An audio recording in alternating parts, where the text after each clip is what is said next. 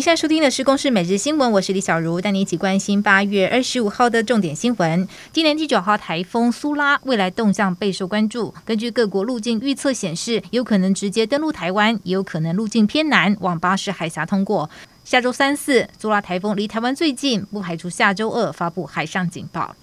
今天上午十点多，台湾港勤公司在马祖福澳港台港一三三零二号拖船要拖带新台马轮离岸出港，疑似回旋时左后旋碰撞拖船，导致船机舱破裂进水，沉没港中。航港局表示，五名拖船船员都已经救起，新台马轮并无损伤。受影响的旅客七十八名，预计今晚可以驶回基隆。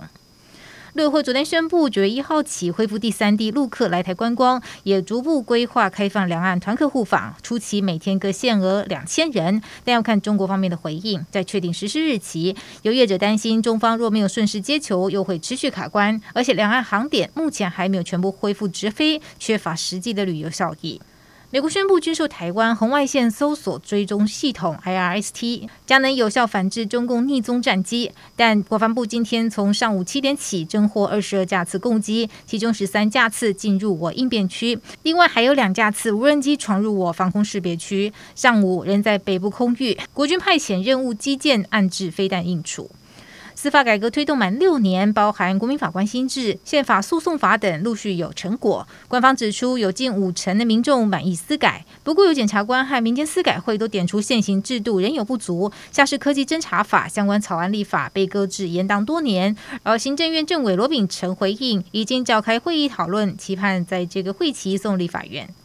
新北市芦洲区大台北国菜市场有摊商挂羊头卖猪肉，检警昨天搜索拘提阳性摊商兄妹档以及上游供货商陈姓男子，讯后阳性女摊商法院裁定羁押禁见，另外两人分别二十万及十万交保。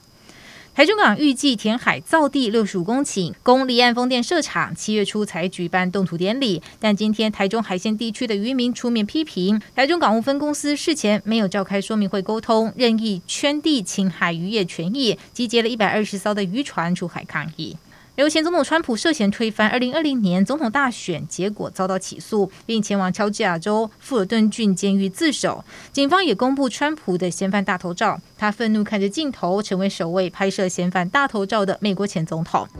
以上由公视新闻制作，谢谢您的收听。